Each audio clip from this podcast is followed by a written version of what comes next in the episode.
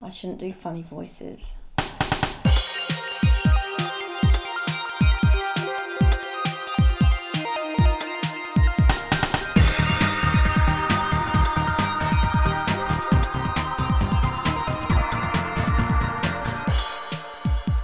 Welcome to episode 13 of Refigure Podcast, our weekly bite on the neck of the arts, culture, tech, and diversity. I'm Reefa. And I'm Christopher. Episode 13, perfect for Halloween. How are you? All right. Excellent. For this episode, Reefa went to a gig. She saw Bristol's hottest band, Idles. I went to see True Story Theatre's production of Dracula at the Spire. Dracula. You have to Yep. say it like that. Oh, oh, oh, oh, oh. What? Makes me think of that YouTube video about the Count doing rude things. I slowly, slowly, slowly getting faster. Once I start in it's very hard to stop. Hey, faster, faster, it is so exciting. I could forever. Um, it's the first bit of live theatre I've seen since we uh, started Refigure. We also watched the whole series of Chilling Adventures of Sabrina, which went up on Netflix this week. So there are two more episodes of Refigure still to come this season, but in December we're going to do an Ask Us Anything Arts and Culture Q&A special. Can you read the Facebook address again? Because my skin like came off the plastic of our tablecloth in a kind Your of noisy skin's way. falling off. My skin is falling off. If you want to ask us a question, please put it on the Facebook page, facebook.com slash refigurepod. The other thing you could do is record the question. This would be awesome if people just used their voice record. Use your voice record on your phone, tape a question, and then send us the audio via the Facebook page, and we'll use your actual audio in the podcast. That'd be amazing, wouldn't we? If we had actual people's voices talking to us. Don't forget, if you do that, to include your name and where you're from. Your question can be about anything, something we reviewed or said on the podcast, or anything about anything in the arts, technology, or diversity. All right, enough of that. If you're enjoying Refigure, please subscribe, tell your friends about us, and leave us a nice review, such as Kdo. I don't know if that's their real name, but they left a really lovely review. Numerous tantalising horizon broadening pointers. If you love a signposty pod, then this will be right up your audio alley. Anyway, how shall I start? The band's called Idles. They're from Bristol. They're a five piece, I think, um, all blokes. And they have an album out called Joy as an Act of Resistance, and it's on Partisan Records. Um, I'm really behind the curve on them. I just kind of got a bit bored of that sort of music, having listened to gazillion albums like that for 400 years. However, it was so exciting. I haven't been excited about a band or an album that's really moved me because it's political and it's funny and it's it's a bit crazy. It's about the current situation in the UK. It's about class. It's about compassion and vulnerability. The songs are off the chart. There's a line in a song that goes, it's from one of their songs called Great, as in Great Britain, and then we all chant along and it goes G R E A T. But the lyrics say, Islam didn't eat your hamster, change isn't a crime, so won't you take my hand, sir, and sing with me in time? It's just brilliant. Anyway, Chris showed me them on later with Jools Holland, and I got all excited because I thought the, the especially their main single about immigration, it's called Danny Nade- Nedelko. It's called Daddy Didelco. yeah. Anyway, they've been playing this loads, this album, on BBC Six. And then they only bloody were for playing in Brighton and it was all sold out. And I put a call out on Facebook and everyone was sneering at me, going, You'll be lucky, love, trying to get a ticket into that gig. Well, I got one, so no. And my wonderful friend, Tim Everest, got me a ticket. Someone couldn't go, so I got a ticket anyway. And it was flipping brilliant. And I tell you why, I haven't seen a mosh pit like it. There were so many women there. There was also the Safe Gigs for Women um, campaign were there who just make sure that people don't, women especially, were getting, don't get just the women have a good time, right? Rather than getting groped or weirded out. So, in the middle of it, the lead singer, what's his name? Joey. Yeah, Joe. Yeah, Joe something. He starts having a chat with one of his mates in the crowd. That was fun. He does a thing where he waves at the crowd as well, waves in a really friendly way. Joe Talbot. And he also just said, I'm a feminist before he starts his song called Mother, which is about the state being mean to women who work the hardest, working class women. What else did he say? Oh, yeah, he did a shout out to the Safe Gigs Women and just mentioned, you know, if you're a bloke having a good time, then just be aware of where your hands are. But he never says any of this in a kind of uh, patronising way. It's all just really fun and exhilarating. And we had, I think this is like the best gig I've been to since I went to see Beyonce, the Lemonade Tour in Wembley. The reason that gig was good was because, first of all, there were millions of people, and I've never been to a gig where there's thousands of people like that.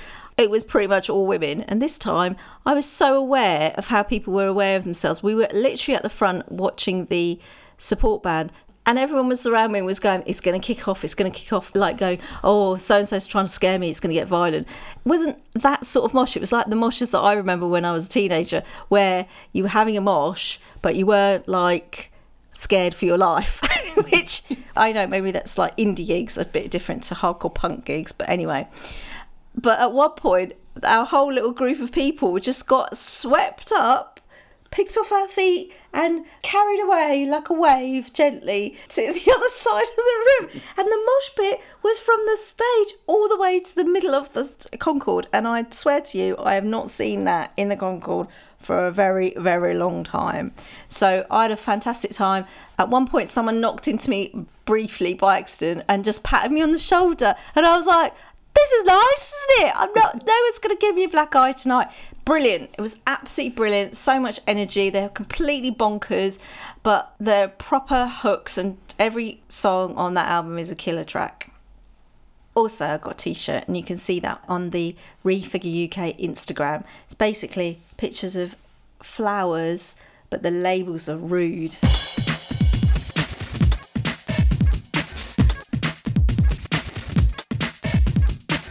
Chris. Anti Chris. Anti Chris.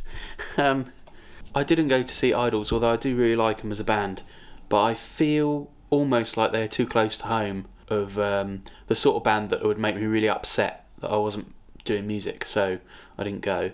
I went to like some live actual theatre, which I haven't done for ages. I went to see True Story Theatre's production of Dracula at the Spire, and the Spire is a small venue in Brighton that was a church and is now a theatre space or an arts space.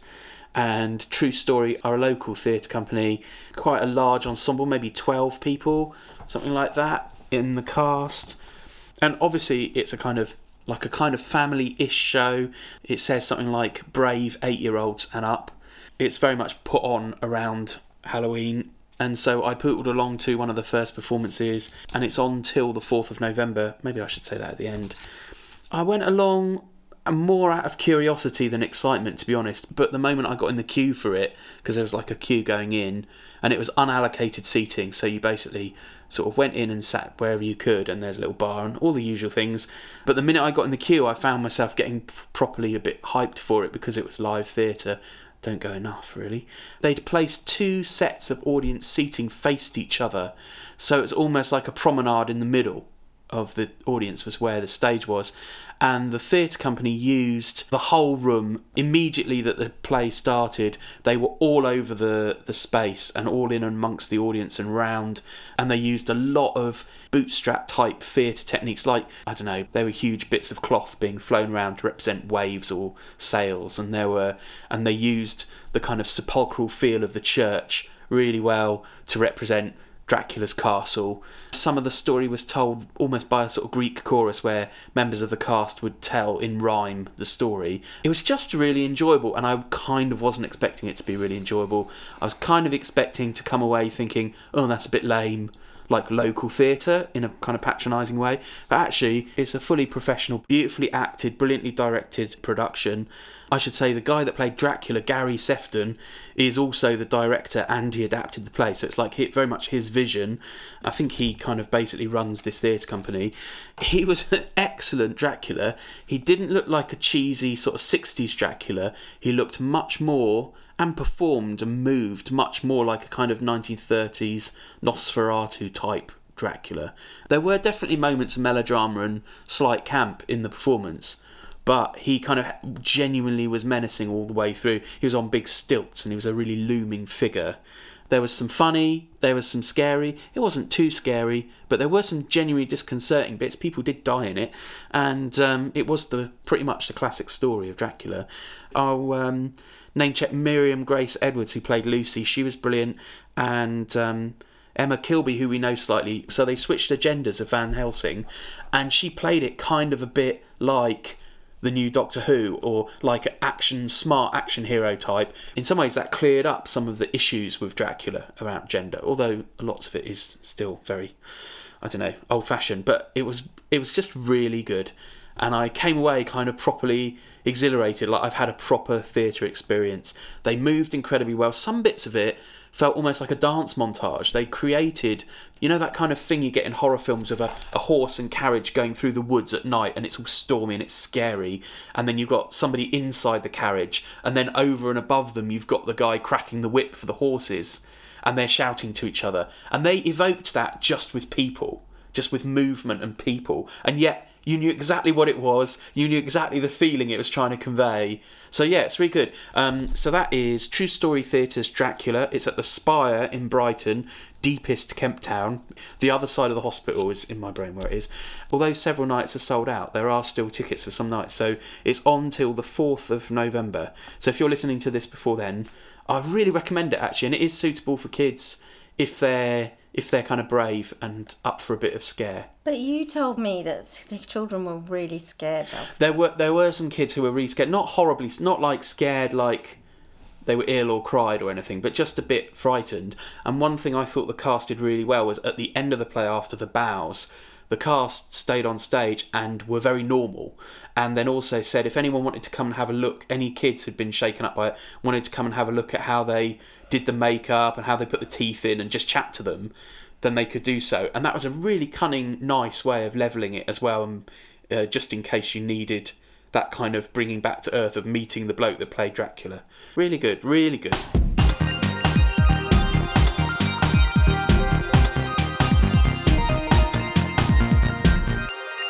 Yeah, so that was great. And we watched. I've been really enjoying watching the chilling adventures.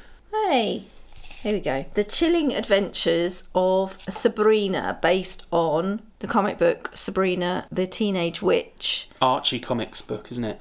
And also, um, there's a Riverdale uh, series on Netflix as well, but I haven't got into that yet. It's got Kiernan Shipka, who you'll recognise from Mad Men.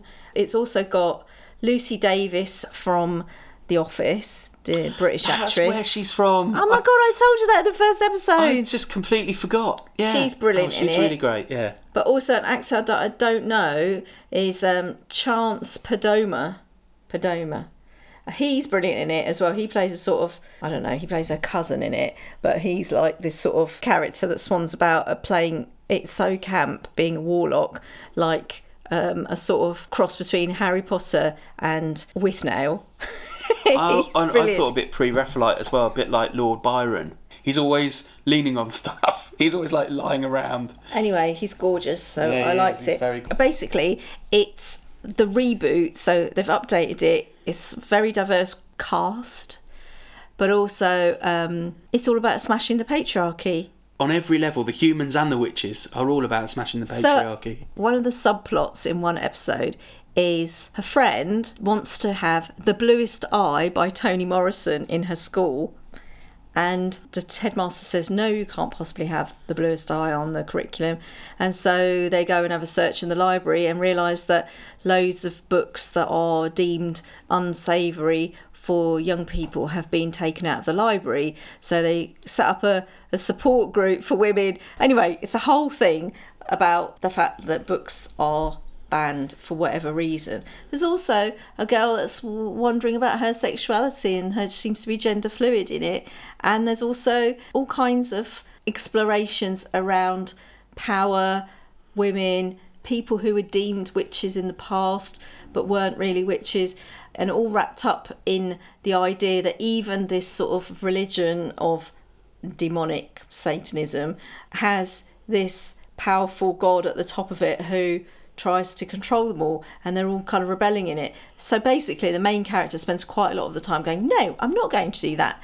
And I love it because being a fan of things like The Worst Witch, not really a Harry Potter fan at all. It reminds me quite a lot of um, Stranger Things, but again, that's because there's a sort of retro feel that's kind of timeless because obviously all the witches are immortal and they have been around for so long that they're kind of in this 1950s s vintage world that could be any time. Although sometimes somebody grabs a smartphone. But not when it's important. Suddenly there's not actually any you know how where's so and so i don't know well why don't we ring him but yeah they don't do that very often and they have the internet and stuff like that in it it's actually makes you think god buffy was really good but it's like the first series of buffy where there's still a lot of things that aren't quite right about it, but they're all giving it a good go. Yeah, I'm especially enjoying.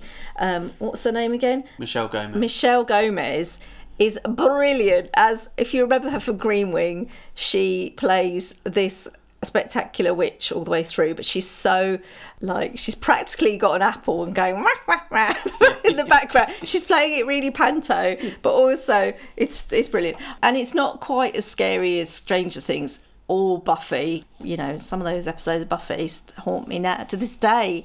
But there's spookiness. It's ideal for Halloween. You should just binge it.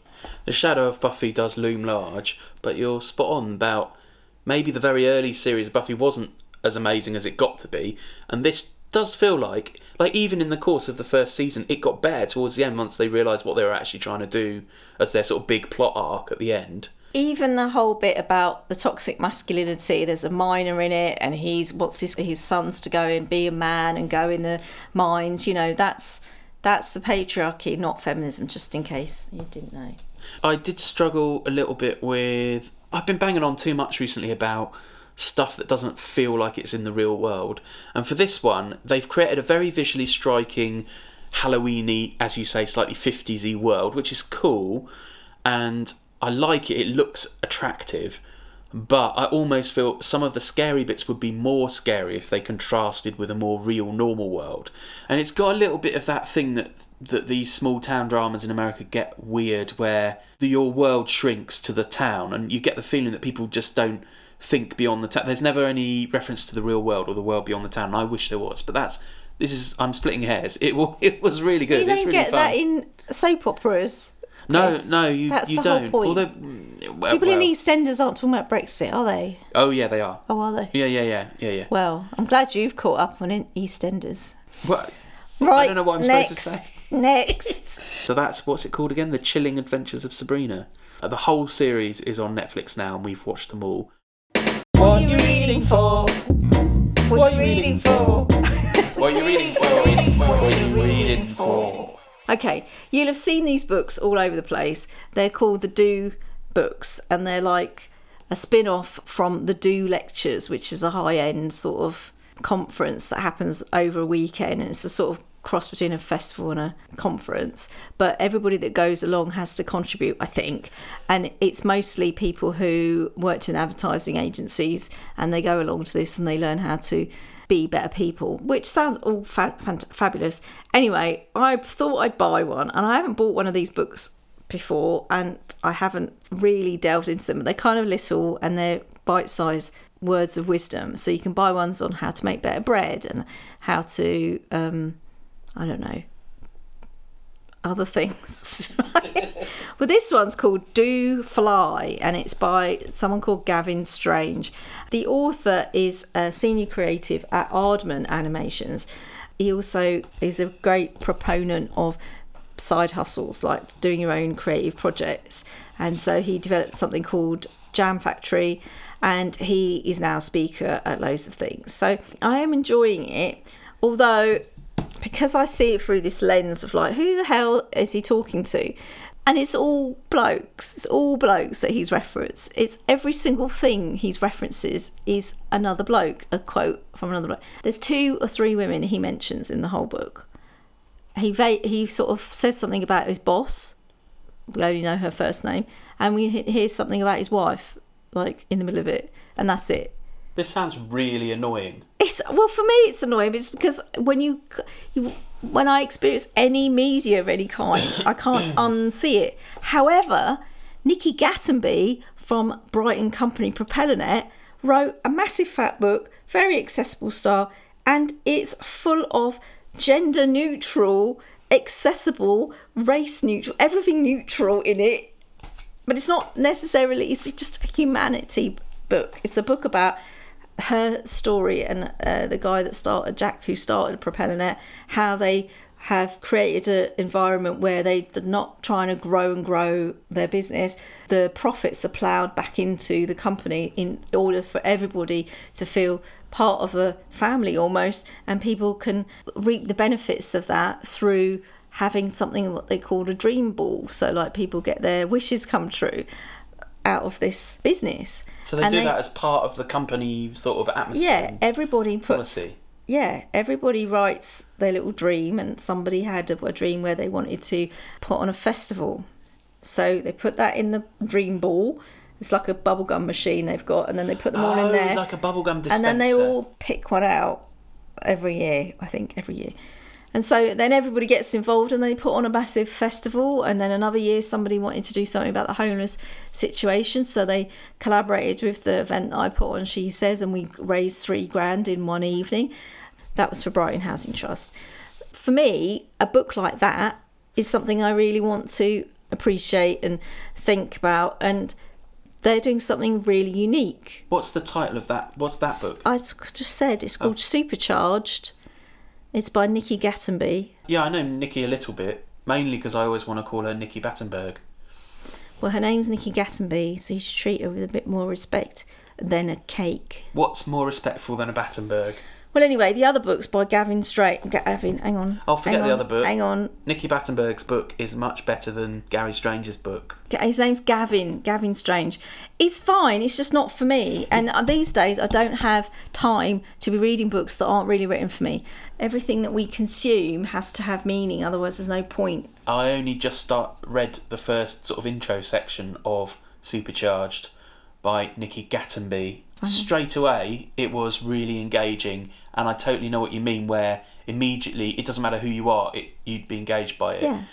It's the thing about like what you're really trying to do filters through everything that you do, isn't it? It's having an awareness of that. So this guy is obviously he's thought quite long and hard about how he's going to make it appealing, but at the forefront of his mind is he's talking to other designers who are like him who are into that sort of music. And that's the thing. At least like with idles, they may all be the same sort of people on the stage, but at least they're thinking about people that aren't like them in their lyrics and in the music they're writing. The end. What are you reading? Basically, I still haven't finished Robin Ince's book I'm a Joke and So Are You. But what I wanted to talk about was Lewis Hyde's book Trickster Makes This World, which was first published in 1998, but it's still in print and it's been reprinted loads of times. It's a very uh, influential book about all of the various tricksters in in history. all the various tricksters in history and myth and what they mean for creativity, their kind of disruptive influence, and what that means for. Well, basically, that's where culture comes from, and his argument is an extraordinary argument about if your imagination disrupts stuff around you in the everyday, that's how culture emerges. And it's a fascinating book. It's always been a really important book. Um, anyway, but particularly when we're in this era where kind of what could be seen at its most harmless as playful disruption, such as the creating of urban myths and memes online, has turned into a really dangerous, angry, enormous worldwide growing subculture that has been an engine for fascism and an engine for intolerance. I'm rereading it partly through those eyes to think to sort of think to myself is there a problem here? I had a little conversation on Twitter with David Plotz, who's the editor of Atlas Obscura, used to be the editor of Slate, and he was talking on one of their podcasts about how dangerous it is that people kind of do these kind of snarky arguments in the opinionati press where they are taking a position that they don't really hold and just prodding at other people, kind of like trolling. And I sort of slightly challenged him, although politely, because that's something that Slate did as it developed as a high profile website. They invented contrarianism as a writing form. They became the home of Christopher Hitchens. It's like one of the big places that nurtured the idea of we are so kind of pragmatic and clever and interesting that we'll take any old argument and we'll argue the opposite view just for the sake of it. Like we are the world's digital devil's advocate. And he oversaw a lot of that. And yet now he's himself, Plotz himself, is uncomfortable with with where it's reached. A debating society where you have to take one side of an issue, it doesn't matter what you really feel.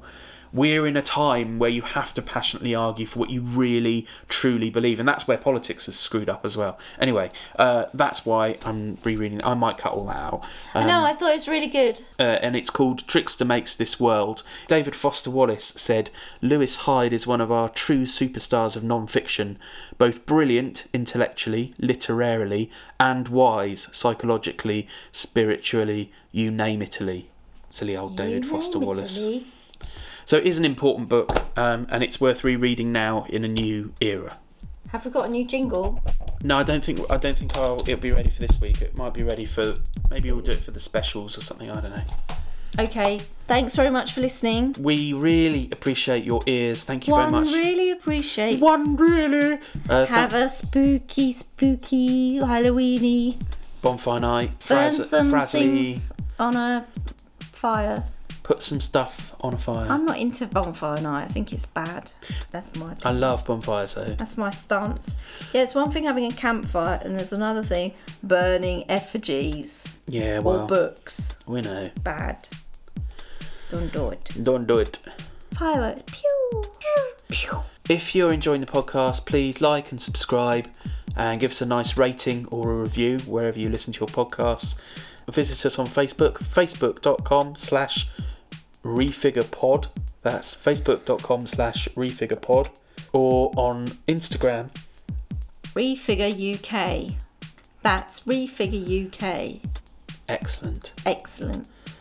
Farewell. Farewell. Don't get lost in the night. Don't go downstairs. Don't go down to the woods. Don't open that cupboard. Don't.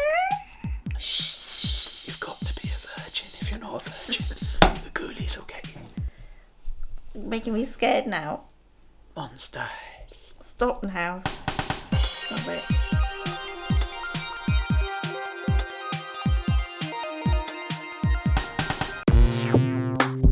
Bonfire